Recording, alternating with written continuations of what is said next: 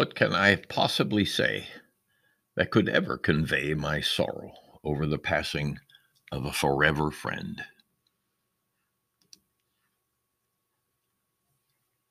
A little piece of me died today. This morning we put our dog Murphy to sleep, ending his 15 year reign as companion, clown, confidant, and co conspirator. His time had come. There was no debate about that fact. And despite knowing that the time was nigh, his final resting breath was another blow to my own. Every time I have said goodbye to a dog, a little bit of me goes away too. Almost every dog owner knows exactly the grief I'm feeling this day and many have expressed it in far more eloquent terms than I have or ever will.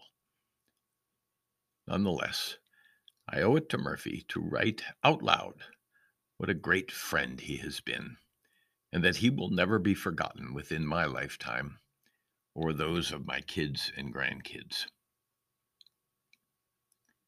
Murphy came into our lives very shortly after the loss of his predecessor, Lucky, we had decided to wait in considering a new dog, still reeling in grief and memories and not wishing to face winter months with dog training needs. But daughter Nikki learned of a dog very similar in appearance to Lucky, and the family who needed to place him due to a new baby in their home. Upon seeing the photo, we decided it was worth a look. Upon meeting him, we were immediately hooked. When we showed up to bring him home, he acted as if we had been friends forever. He climbed into the car and onto Katie's lap for the ride home to his castle without a moment's hesitation. And he reigned ever since. Murphy was my perfect running companion. From our first outing together, he ran with a joyful energy that inspired my own gait.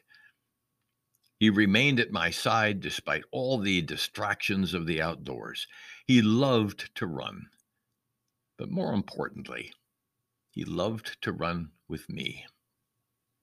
In a very tangible way, I was the caboose to Murphy's engine, joining with him on outings that I might never have taken without his urgings. In time, Murphy's endless energies receded, never his spirit. He ran, but often at his own speed and with more frequent stops for sniffing and catching his breath, but never without his carefree spirit and love of the open air. It was that free spirit which sometimes got friend Murphy in trouble.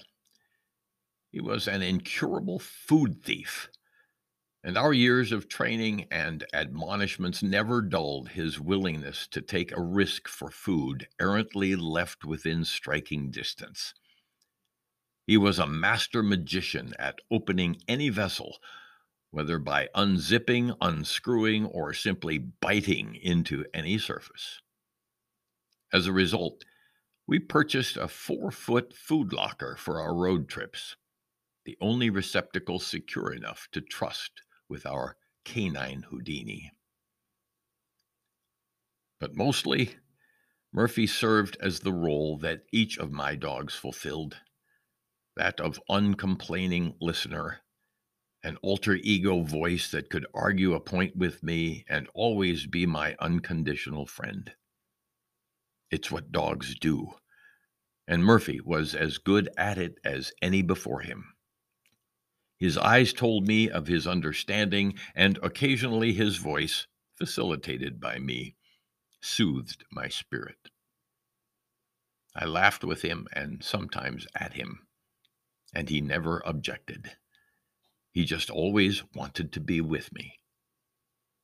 How many friends are like that? Last night was a tough one for both of us. He awoke at one o'clock in the morning with nearly uncontrollable head shaking and an agonized scratching at a wound that would never heal. He was manic. I had no medication to relieve his misery, just the offering of a chew bone and curling up with him on the floor, assuring him that whatever the problem, he was not going to be alone. In a short time, he began to settle down, eventually, even to sleep. And I made my way back to my bed with prayers for my friend being said. The morning light, gray with rain and lack of rest, clarified one stark reality. This was the day which we had dreaded for some weeks. Our visit with the vet was everything it should be thoughtful, respectful, caring, and gentle. Murphy dropped his head on the soft blanket there, while I choked back emotion and stroked his curly white head. As silly or strange as some may think, my dogs have been a distinct part of me in ways that I struggle to understand, but never to deny.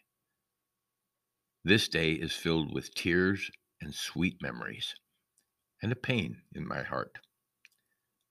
Murphy passed from this exciting life without fear or pain, and not without me, as he carried a little piece of me away too.